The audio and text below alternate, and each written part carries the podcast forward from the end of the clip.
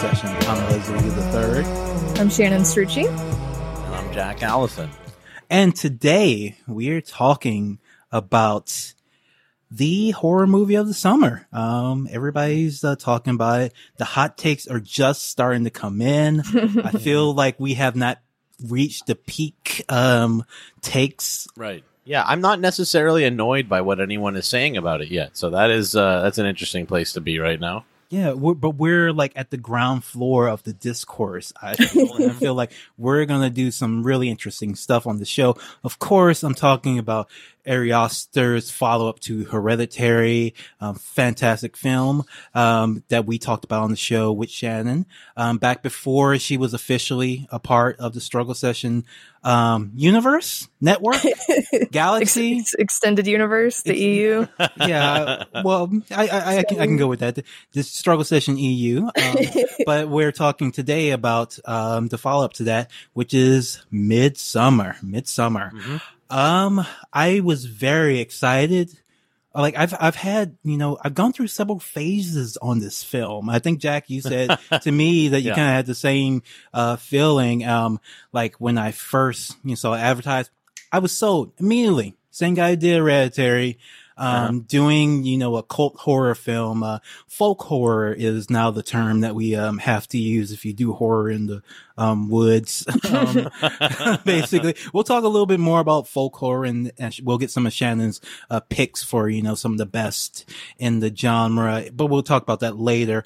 But, you know, when I first saw this trailer, I was just like, so like, I kind of knew what was going to happen, but I wanted to see Ari Aster do, this thing that I've already seen right. before. That was kind of my first impression. Uh, Shannon, what were your first thoughts when you uh, heard about this, saw this trailer? I never saw the trailer because I knew I was going to see the movie. Oh, and I, yeah. I, get obsessive about wow. scenes being spoiled, especially in films like this. So I just like didn't watch it. And someone tried to link it, like, what do you think of the trailer? I was like, I'm not watching it. um, I was excited though. I, I only knew a little bit about it going in, but like you're talking about, I love Ari Aster. I loved Hereditary.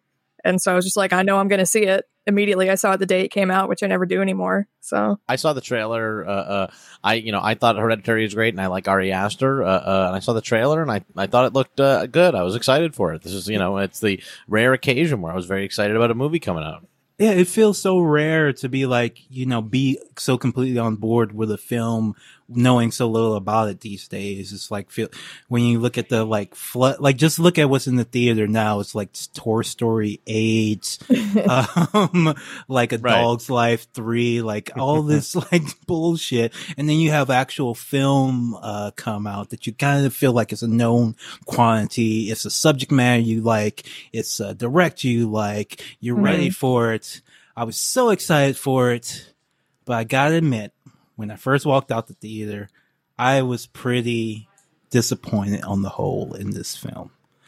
I felt like I had almost everything in the film I had seen before in other films of similar nature and genre. I didn't really think that it pushed anything forward. Unlike Hereditary, which I thought immediately is one of the greatest horror films of all time. My initial reaction to Midsommar is not my reaction now was that it didn't really like I had more thoughts coming out of Annabelle 3 than I did um, Midsommar initially. Initially, that's changed over the past week. So I just want, what were your first gut reactions uh, upon seeing it?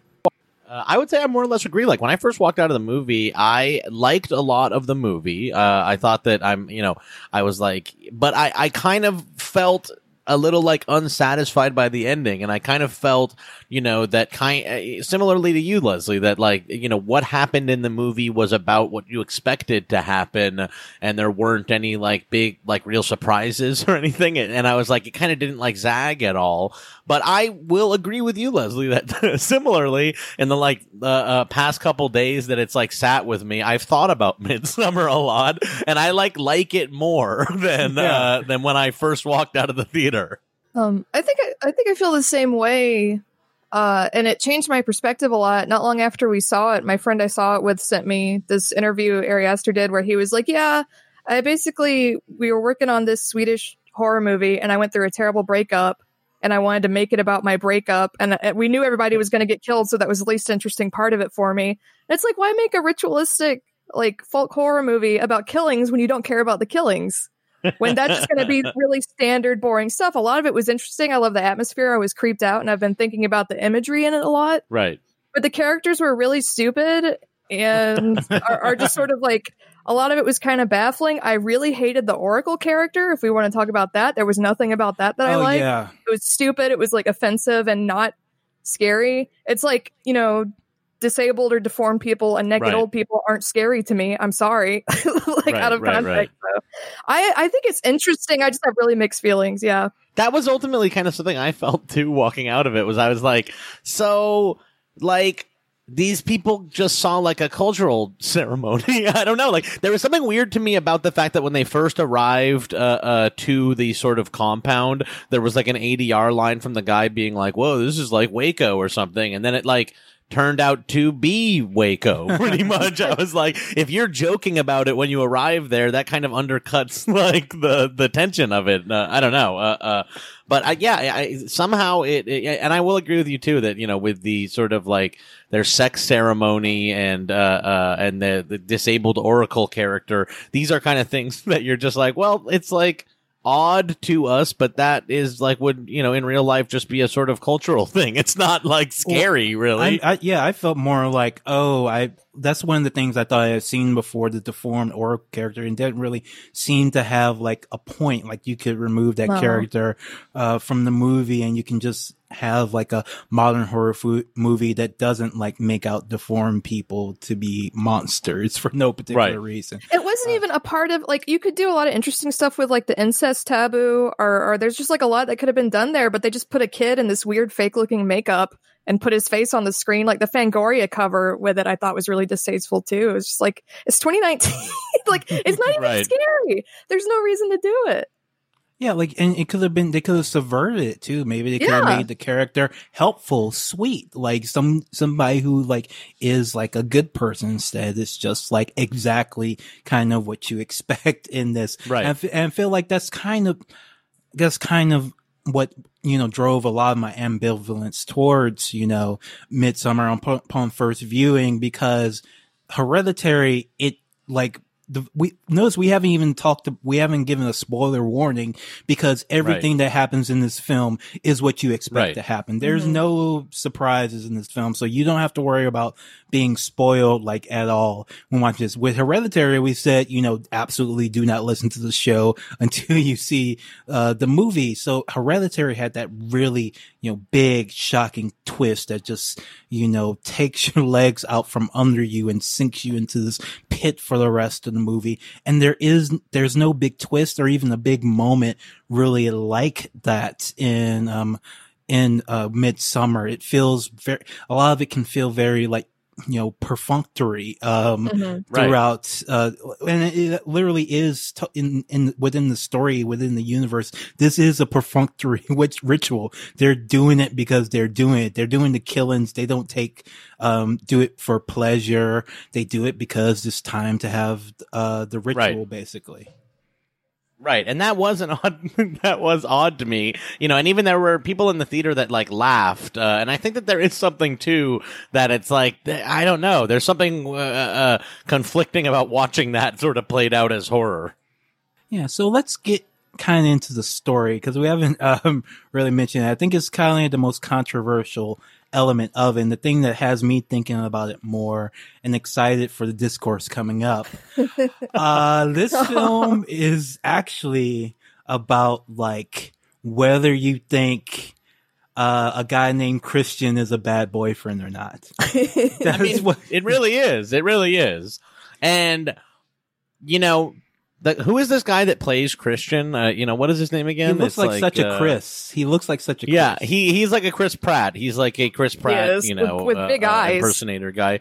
But I will say that like the indictment of the sort of shitty shitty Chris Pratt type of guy. I'm like, I he did a very good job as that type of guy, and you really really did hate him throughout the movie. His name is Jack Reynor and so He's a grad student. He, he's not a frat boy now. People were calling him a frat boy. He's not a frat boy. He's a grad right. student. He's, um, his, friends are like his colleagues in grad work. He has a girlfriend named Danny who he's not that into at the beginning of the film. And right. then, and he's thinking about breaking up with her like right then at the beginning. And then, um, Danny's sister mur- uh, kills herself and murders her parents. And that kind of puts Christian in the odd spot. Like, okay. And so we fa- flash forward. They still haven't broken up, but they're still together. Danny's still a mess and is really leaning on Christian and he's kind of detached and not the best, uh, being the best, most supportive boyfriend. And he's planning to go on this trip to Sweden that's like a vacation slash anthropological study that his friend, I forget the, what was the friend who is in the Ulf? Is, was he the, uh, character that's actually in the cult that was in the grad school? Right. Uh, Hella? Yeah. Or Pella.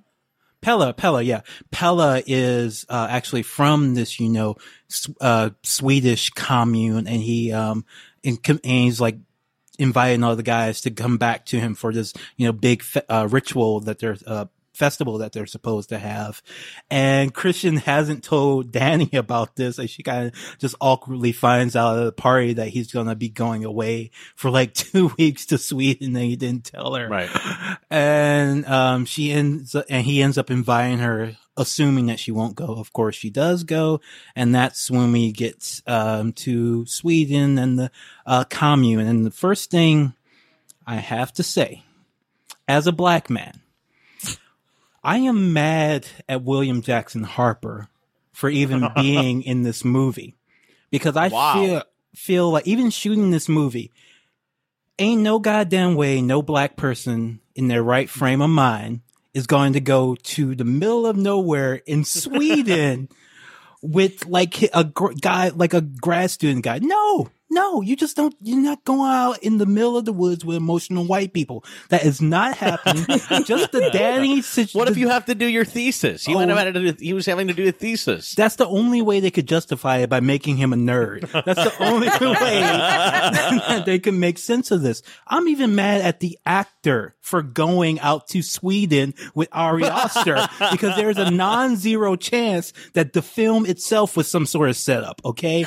Wow. Wow and this is the you second. don't buy it. He, this is the second movie he's done like this. He did a film uh, called They Remain, where he's also goes out in the forest and ends up ends up pretty fucked up for him because he's again with emotional white people. You just do not sure. go out. Black people will not do that. Okay, I digress. And also, I want to dedicate this episode. This is not a joke. Uh, to ASAP Rocky he is literally in solitary confinement in Sweden right now. I saw uh, that. Wow. Really fucked up situation. I'm surprised it's like yeah, not the, the number one story.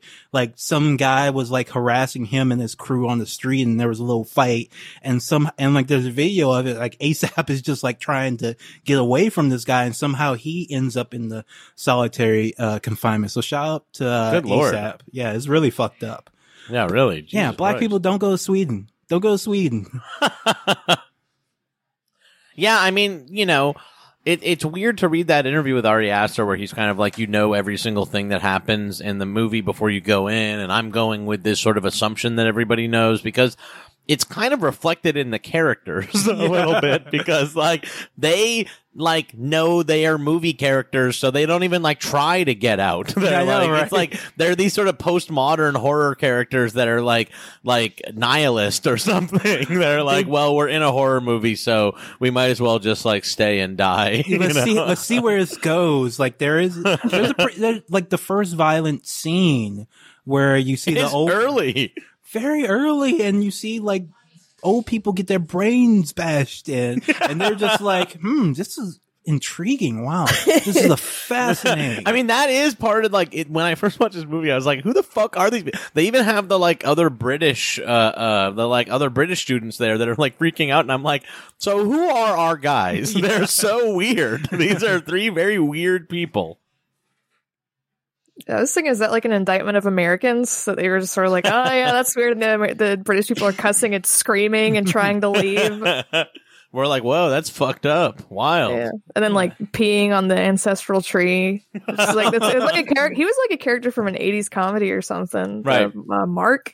I'll say Uh, this. Josh. I think that was there's Josh. I think there's a lot of Josh ADR lines in that movie. Yes! I was getting a little bumped by the like that's like that's a little like uh, um, self conscious or something like that when directors put in a shit ton of ADR lines at the end. There were a lot of like scene ending Josh lines that were just like him buttoning with a little like, you know, recording booth joke. So one other one about Josh character, um, a lot of scene that a lot of people liked and I like too, especially people who have ever tripped or have been around people who have been tripping. His, you know, he they when, as soon as they get there, they're like they the commune like starts feeding them drugs and gives them like Right. magic shrooms, and he has this really funny and but very accurate accurate uh tripping scene that everybody is going wild over. Yeah, and look, uh, I will say this. You know, I've taken mushrooms, and like Ari Aster, I- I'll say this is one of the things where the movie really, really excels. This movie is very, very accurate for what it's like to do drugs. Like, I think that he has probably done the sort of like gold standard portrayal of uh, magic mushrooms in this movie, uh, uh, and it starts with this scene, and it kind of continues throughout the uh, uh, the sort of accurate version of hallucination. I love the flower crown with like the flowers that were like pulsing, like little black Mhm. holes, and like all the aesthetic choices with that. I think it added a lot to it. Yeah. It is funny though, because in that interview you sent uh, Shannon, it's like he was talking about how they were making this movie up till like the week before it released or something like that. They're doing the that all, sound mix. guess- It's like, ooh, that's not good. I know. I'm like, whoa, you guys are, li-. and I am, and he's even talked about how I think they locked down how the uh, uh, the hallucination effect looked like just a month before the movie release, and I'm like, well, you guys landed on the right one, but good lord, fucking how movies are made now is just wild. We, you know, we get to the commune and the community, it, it's kind of based on like Swedish folklore. Like they live out in the woods. They do, they live kind of traditionally. They're kind of like, I don't, I don't know, like, like what's comparable to them. It's like you don't usually see, uh, except outside of folk horror, you don't usually see white people as anything but the most modern, the most advanced, the most everything. Like, but they're a very, you know, rustic culture. They don't have like technology. They're just kind of like hanging out, like chopping down trees and making tea and shit. And it was kind of interesting to see like that, you know, uh, that presentation of it and everybody and like have our grad student characters just kind of stare and gawk at them like you see. Yeah. like usually like non-white people stare at and gawk at in these, uh, Right. types of movies. Um, and, but I, what the key like element of like what their, you know, this commune's philosophy is, is that they are a community everybody shares everything and not just like literal like sharing rooms sharing beds sharing food they share their feelings and their emotions and their passions and their sorrows and their joy, joys and even their life their life um, when the two old people like jump off the rock and kill themselves it's seen as a as a part of the cycle of life they're giving their life so that new children can be born and join uh, the community. So everything about them is about the collective. Um, so as a, you know, social, as a leftist, you know, it's kind of hard to look at this film and not see it as kind of a critique of uh, what we would hope the world would be like. A world based on not just the individual but the health of the uh, collective. And this is of course taken to extreme. And it's kind of like it's kind of like a i don't really feel like ari Aster was trying to make like an anti-socialist film. I just think folk horror by its nature as being like a reaction uh, like a a dark lens on hippie culture kind of naturally gravitates towards these anti-socialist, anti-communist themes. I think also it's sort of both in extremes of like the individualist mindset with her boyfriend and him just treating everyone terribly and not being there for her emotionally. So she's more susceptible to this like communal experience, even though it's the, the opposite extreme because she's so alienated. She just went through something so terrible and he wasn't going to tell her he was going to Sweden. She's like in an awful situation. Um, Right. So like all these women who are like there for her, like physically and like grieving with her, uh, it's sort of, it's very weird. Like, I don't know how to feel about it. It's uh so I have a take on Christian that I think, you know, is going to be a little bit controversial possibly. But the only thing Christian did wrong was not breaking up with her in that first scene. That is what the only thing he did wrong. Okay, interesting. He should so have what, broken what th- up uh, with her earlier because obvious because a lot of people say he's very you know mean to he's not very not mean but like not good to her. He's not a good boyfriend. Distant, he's, yeah. He's not supportive. He's not distant. The reason he feels like that is because he is also in an unhappy relationship. He doesn't want to be with her and we know that. And he's trying to do the right thing, which is the wrong thing, which is stay with her, even though she, because of, you know, the tragedy that she just experienced, but he feels trapped too. And that makes it right. even more impossible for him to like be support her and open up for her because like her tragedy also becomes like his minor tragedy. like he's, tr- he feels trapped now and like and so like he's not good to her but like he they like like they shouldn't be together you know and that's and i think you know danny should have realized maybe before the sweden trip maybe after he didn't tell her about the sweden trip that he's really not that into her and into this relationship and she maybe should have you know, taken a step other than hopping on the airplane to Sweden. She be, might have been like, look, this guy, this is not working out. He's not really there for me. I'm clinging on to like this cold, dead stone, um, fake as, uh, Chris Pratt.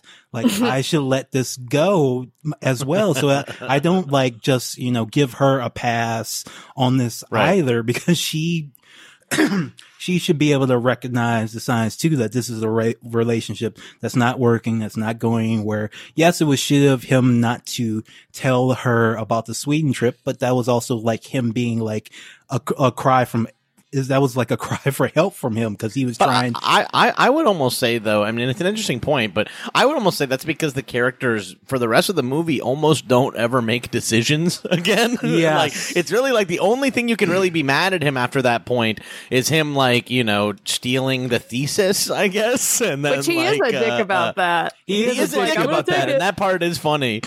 Uh, I like also when when they're like when the other guy disappears and he's like, we don't fucking know that guy. Like we we never met him before. A, yeah, he is a little bit of a dick. But the thesis stealing was again another attempt for him to get out of the relationship because he was just going to stay there, right? He wasn't going to head right. back. He was that was him right. being a chicken shit. Well. I mean, you know, an interesting element of it uh, again, Shannon, in that in that interview you sent is that Ari Aster is like, I was writing this thing about you know, uh, uh, like uh, a cult in Sweden, and then I made it about a boyfriend because I went through a really bad breakup. Yeah, and so it's like this weird self indictment. This movie is really about like he learned about all these, uh, uh, you know, uh, um, uh, traditions and everything like that. He wanted to make a bright horror movie, but then he also wanted to kill himself like viciously and reveal himself. like he wanted to like be like, I hate myself so much, like for these reasons. Yeah, and so you know you get the relationship drama, and then you get some of the killings, but like the cult is very good at like explaining away, like, oh right. yeah, we just bashed those old people to death, but they wanted it. It's it's fine actually. That's and why like, they right. look so serious and upset all morning. yeah, because they were really into it.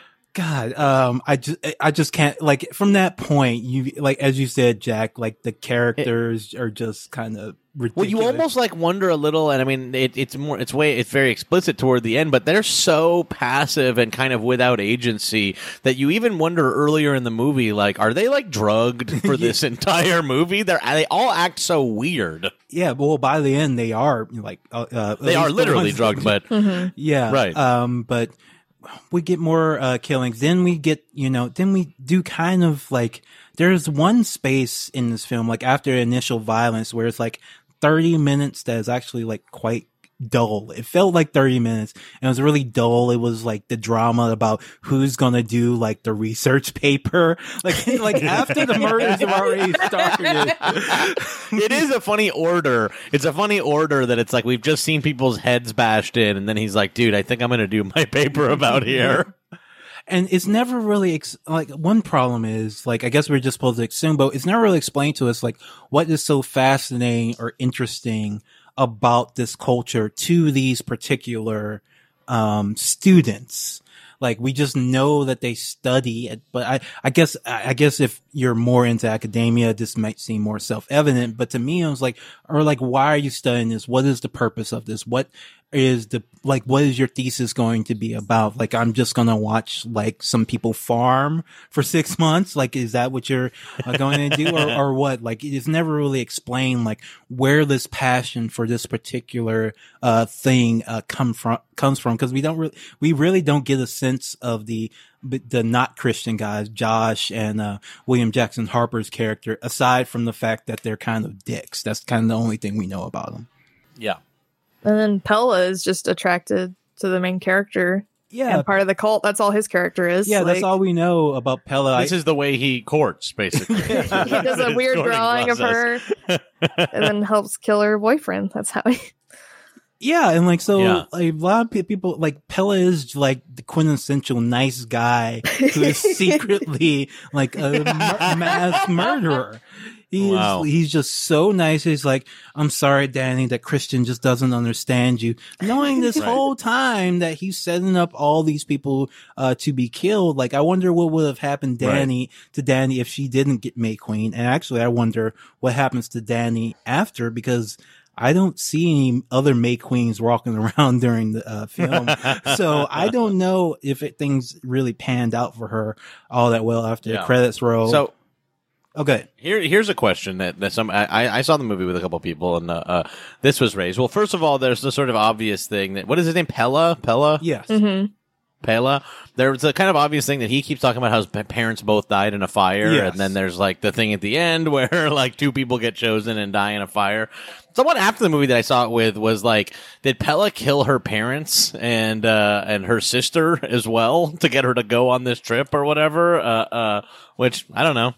I think that's too much. I think that's I think that's too, too much because also because they do have kind of like a cold, Like they just want to, like they would just invite people, right? I, I think it, like, what would be the, right. be the point of like killing three extra people, uh, to bring in? I don't know, maybe a, a slockier film that would have been the case. Well, that's like the the hereditary thing of it being like very fatalistic. Like this was all preordained. Right. Maybe that was in an earlier version of the script because I was thinking that too. Because the sisters' messages were like, "It's all dark and we're going there." I'm like, "Oh, this is going to pay off." And then it was just basically a very weird, like her crazy bipolar sister taped a hose to her mouth, and it's like, okay, it was sad and really upsetting, but I don't really know I don't know. Ari Aster just wanted to kill more families and got it in in the first like 15 minutes. right. It was like a, a, sort of cool music video idea, then arresting imagery, and so uh, it fit at the top it. of the movie. But th- th- yeah. So this is one thing that kind of nagged me about that scene, and also something in Hereditary is like, did Ari Aster grow up poor? Because ain't no rich people that don't have like 15 carbon monoxide detectors in their house or who don't care, have uh, EpiPens like on on tap. Like they're always strapped with the right. EpiPen if they need it. Like that's two films of his that like are kind of like the whole plot centers around like a fundamental misunderstanding of upper middle class uh, people in America. um, well, she used the hose, I guess, in the. Uh, um, but yeah, I mean, I don't have I don't have them in my house. Oh yeah, but you know we're not you know rich. we're not balling like that. All right. So then we get after you know this kind of weird middle section, then things start really getting you know bodies start dropping. Um, the British people try to leave. They disappear in this really weird way. Um, uh, the black, uh, uh, William, uh, William, Jackson Harper, he, um, sneaks into a little lodge where the cult keeps their Bible, which he's been told that he's not to look at, not to touch, and certainly not to take, um, pictures of. He does it anyway, and he gets his head bashed in by, I, I wasn't sure who did it. Uh, it was kind of, it would happen really fast. Like, I couldn't tell who got him. Um, cause I thought it was the, cause the Oracle is there, but someone else who like actually gets mm-hmm. him, right? I think it's um, ambiguous. I don't think it's really explained who, who bashed his head in. Yeah. And, um, what happened? When did Josh, oh, what happened to Josh? He was, you know, making eyes with, at this girl, right? And mm-hmm. then how, and, but this was after he pissed off, pissed on the tree. And, and the guy was staring right. at him while they were eating. That was funny. Yeah. Like, I was just like watching him. And so that was a really funny scene. And then the girl invites him to go away for what you uh, might think is a romantic tryst, but actually, like he's being murdered uh, off screen. And right, and like made into like flowers and stuff. Like they're cutting him up. Yeah, they had a couple of like, like though, like I want to talk about that because I have to say I was a little disappointed in like the body mutilation work in this film. Not that it was bad, but like I've seen better on TV. It was I've just seen, Hannibal stuff. Yeah, I've seen Hannibal. Hannibal already did this, Ari. Like hmm. he did it kind of a little bit better. So I, I don't know. I, I think he could have been a little bit, maybe a little bit grosser, a little bit more bombastic, and also it didn't really make sense why they were doing it because I, I don't know. I guess it was some part of the ritual, but the fact, but the thing is, like, the film does a very good job of trying to lull you into the idea that these people aren't psychopathic killers, right? Like for most of the film, even after they kill the old people, they're like, oh no, this is just part of our ritual. This is just part, part of our community. But then they're like doing sexual sadist shit with these bodies. Like I couldn't really get the vibe of what type of killers these are supposed to be. Are these just true believers or are these just like a bunch of serial killers? It's pretty, it's a little all over the place. I think it, I thought it was interesting. They put, I think, Josh's body in like a jester hat and filled him with straw, and the way his face contorted, I thought that was actually pretty creepy. Yes. Um, but then some of it was just like, it just it was just like stuff that had been done on Hannibal and done better. Yeah, like I did. I also didn't get a real, you know, there was a there it was, it was cool in the end when they were in the house and i think the thing with the bear was very cool I like but the that. thing with the flowers I, I felt like it was kind of not shot i kind of couldn't get a real sense of what was going on with it. I thought it was like not uh, uh, shot that well or something. And yeah i was a little bit underwhelmed by it. And you know then we get to the big ending. Um where Danny, uh, we, I, we haven't really talked about her much in the recap because I feel like she actually doesn't do that much until the very end, or am I kind of misremembering anything? She could, she wins the dance contest is pretty much the, yeah, the one like decision she makes yeah, is to, to, win the dance contest. Yeah, she's kind of just drifting around the background while the boys are like fighting or whatever and, or trying to get laid, and then like she and like um the women in the community like kind of take her in and are nice to her during the third act and invite her to participate in the dance contests, um, which she, um, somehow wins, um, after also being on a bunch of drugs too. They, they get, they get high for everything, uh, during this. um, and, and she's made something called the May Queen. There's this very long procession um, where she's taking off to one place, um, while, um, her boyfriend Christian, who has been kind of, he's has a spell cast on him by one of the women of right. the community. He's been told that he's been approved to mate with her. And entire, his entire reaction to this is always like, what? Huh? like he never, like he's not. So I think it's important to note that he's very like passive during all this, and he's literally drugged, literally drugged, uh, and made more passive while the May Queen dance is going on, and he just kind of sits there. Uh, blankly while they prepare a room for him to go in and mate um, with this uh, village uh, woman who he has been against his will paired with and drugged. Um, so, and it's a pretty long, involved scene that I think, you know, this is maybe a hot take. I think we have to call it if we're being serious. It's a, you know, it's not a consensual sex scene. No, it's uh, not. It's not consensual. Um, it's, it, he is, you know, brought against his will. Like he's surrounded by this group of women. Uh, the actor actually talks about like he wanted it to be like full frontal nudity so he can show like how vulnerable he is right. in that moment where he's brought, um, to have, uh, to copulate with this um, village girl. And while he's doing that, of course, um, Danny sees him in this lodge and she's like right. destroyed by this. And there's this, you know, interesting scene because during, while they're having the sex scene, there's all these elder these other women surrounding uh, them during the non-consensual the rape scene and they're moaning with the woman they're moaning in unison and outside while Danny's moaning in you know you know terror and sadness a bunch of women surround her and moan with her too and it's kind of showing how the community is shares their joy and their uh, pain uh, together with each other all at uh, once and after that, um, you get the big finish. You finally figure out what's going, what that's, you know, all the people who have been murdered, they're revealed. They've been put into this barn and Danny gets to decide the last person who goes in the barn. And of course, uh, she chooses a Christian because he was just raped. So he deserved to die and burn to death, apparently which is you know uh, uh, it is kind of the perspective of the movie is that this is like the grand betrayal by christian when you're right leslie. He like really doesn't make any choices for the movie. And at this point it's like very explicitly not his choice. And he also i mean if he has any intelligence at all he knows people are disappearing. And if he doesn't do what they want right. him to do they'll probably kill him. Yes. Um and i think it's all of the yeah, it's almost that like weird thing in Hereditary where all of the dominoes are set up outside of people's control because they wanted her to see that so she would choose him. It feels like almost so that's not explicit in the movie.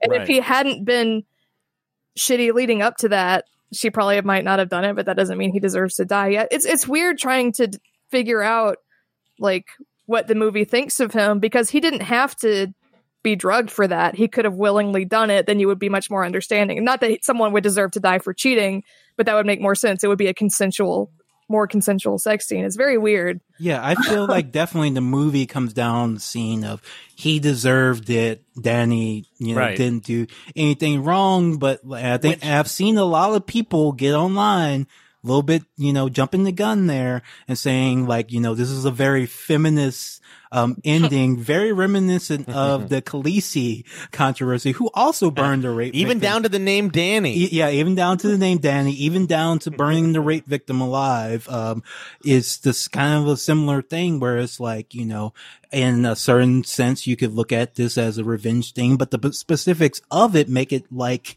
not very good. Well, thing. yeah. If you want me, if I want to get, if I was going to get a little sort of like psychoanalyzing about it. You know, again, based on that interview we read uh, uh, with Ari Aster, it is this weird thing where he wanted to make himself into the villain, but then he also gives that character so many outs, so that yeah. it's like, well, of course, it, he couldn't be like because of his decisions. Like he ha- he has to be forced to stay with her or whatever. So like this, in some weird way, is like Ari Aster wanted to be like, I'm horrible, but then like still kind of like not t- owning up for any of the like uh, uh for any like decision making. Yeah, and it was and it actually did bother me even before I got to the. I want to know what Ari Aster's ex thinks of this movie. Is what I actually think.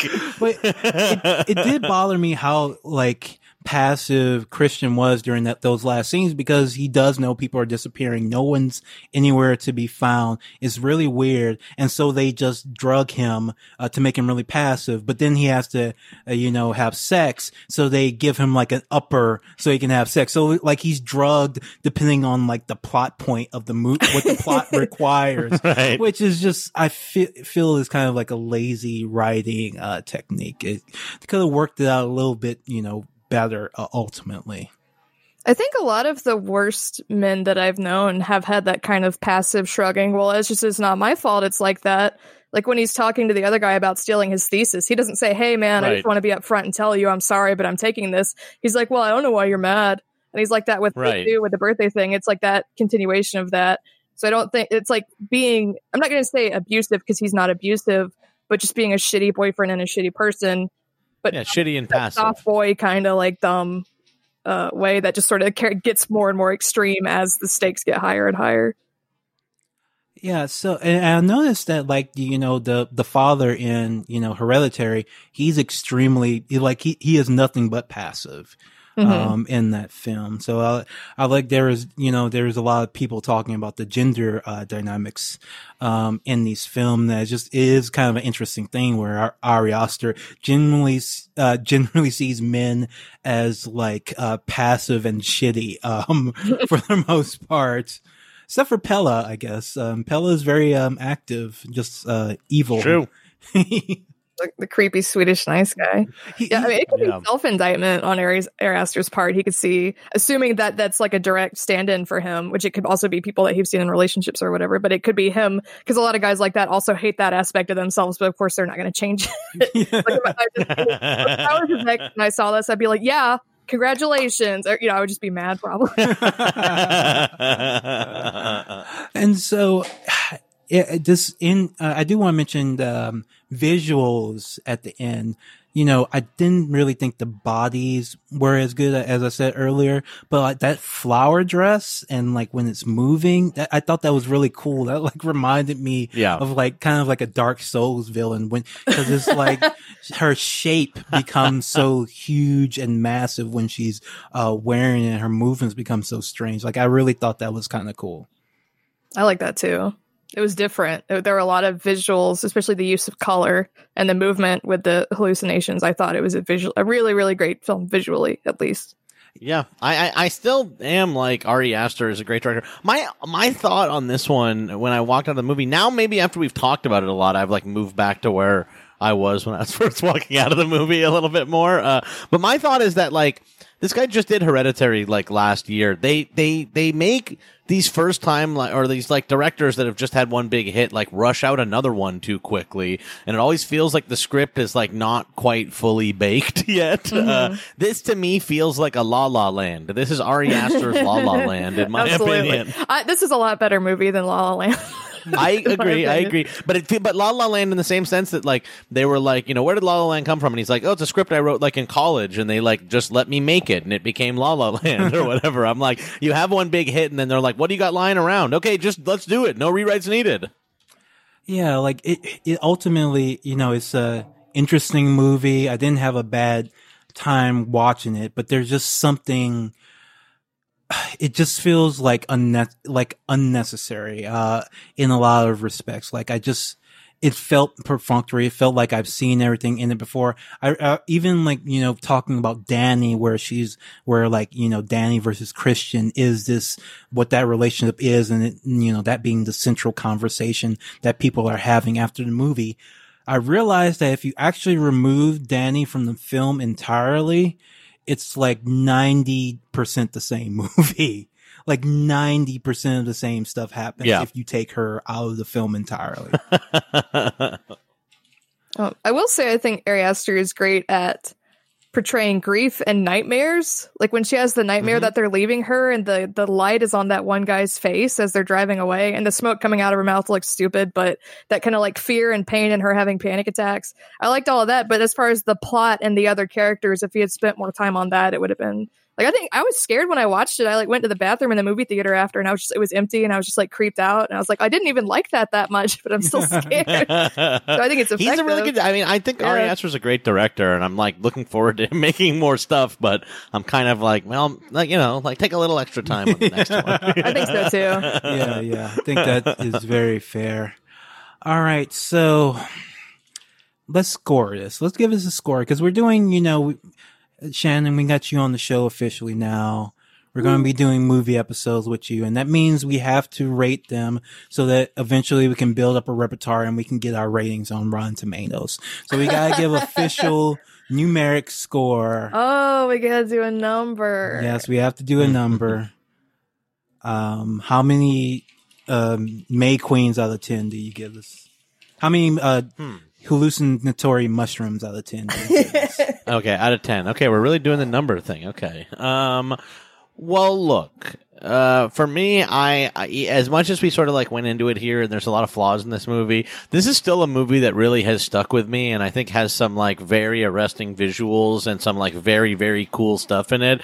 And like comparatively to like what uh, other movies I've seen recently, yeah. like I think this will still probably be one of the best movies of the year and stuff like that. So I'm gonna give it um seven of whatever uh, uh what the thing was that we that we said we were gonna do. I think I'd also say seven. Um, uh, uh, I think movies are largely apples and oranges, but if I was grading it, I'd give Hereditary a hundred out of a hundred, and this is around in the seventies. Especially the yeah. Oracle thing just bought so, certain things in it were just like this was not necessary. I don't understand why you did this. This is just distracting. Uh, yeah. Yeah, I also have to give it a seven out of ten. I think we're unanimous uh, on this. Um, it, it's you know I think there's a lot of good in it, and there's a lot of stuff that's going to look better and feel better than maybe any other horror movie uh, coming out this year. But the guts of it just doesn't have the guts. It's kind of hollowed out, um, like a bear suit, unfortunately, like the, thing that uh, Christian is wearing at the end. It's just, you know, it's a Chris in a bear suit. Uh, that's what this film, film is basically.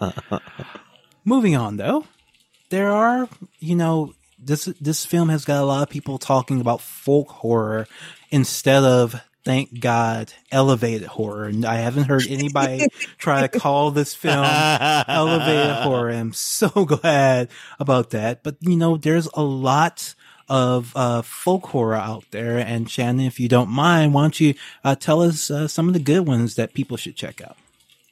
Now, I haven't seen all of these, uh, but I have been planning on doing a video essay on folk horror, so I will eventually.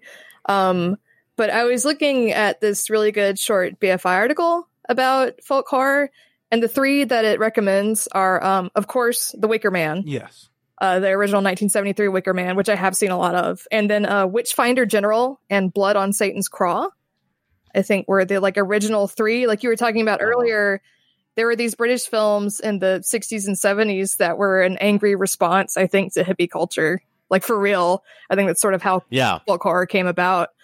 Uh, and I we were talking about I really loved the much more recent film Apostle.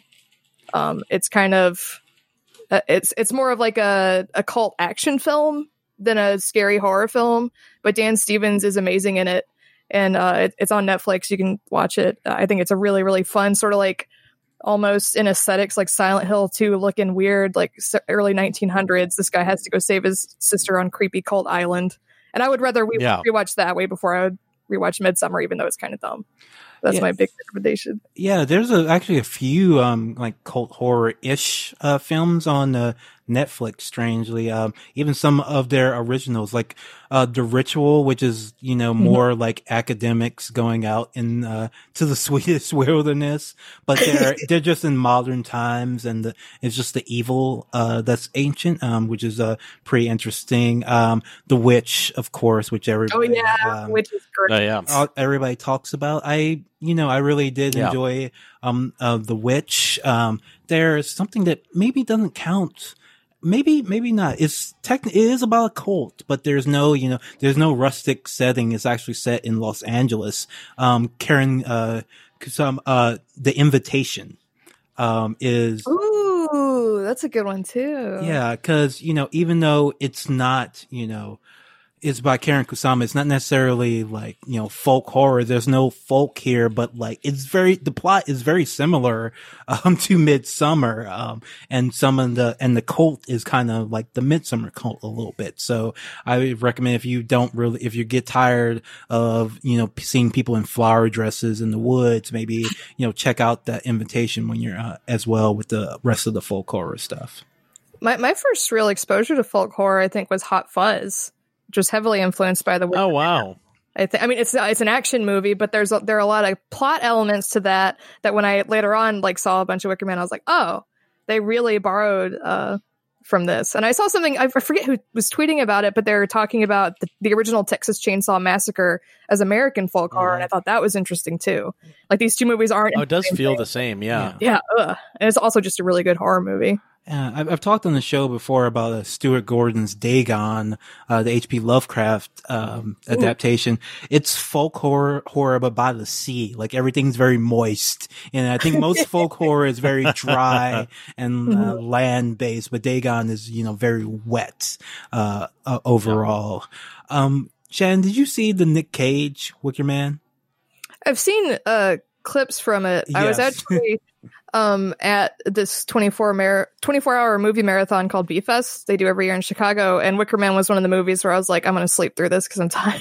I've seen a lot of it of him, like, it has this weird misogynistic bent and it's really funny. Him just like punching out women. yeah. So it, it's, it's actually, it's, it's so, it's such a bizarre movie, but actually fairly entertaining because like it's, it knows that he's a misogynist. That's the kind of thing. Mm-hmm. Like he's this, you know, big, you know, tough, um, fuck, uh, FBI agent who just kind of goes to the community run by women and just sw- tries to swing his dick around and it does not work for him well. They all just kind of spend the whole movie laughing at him. It's a bizarre film. I'm not saying it's a good film. I'm not hmm. saying people should watch it. I just think people should know it exists. I've seen a lot of it on YouTube and it's very entertaining.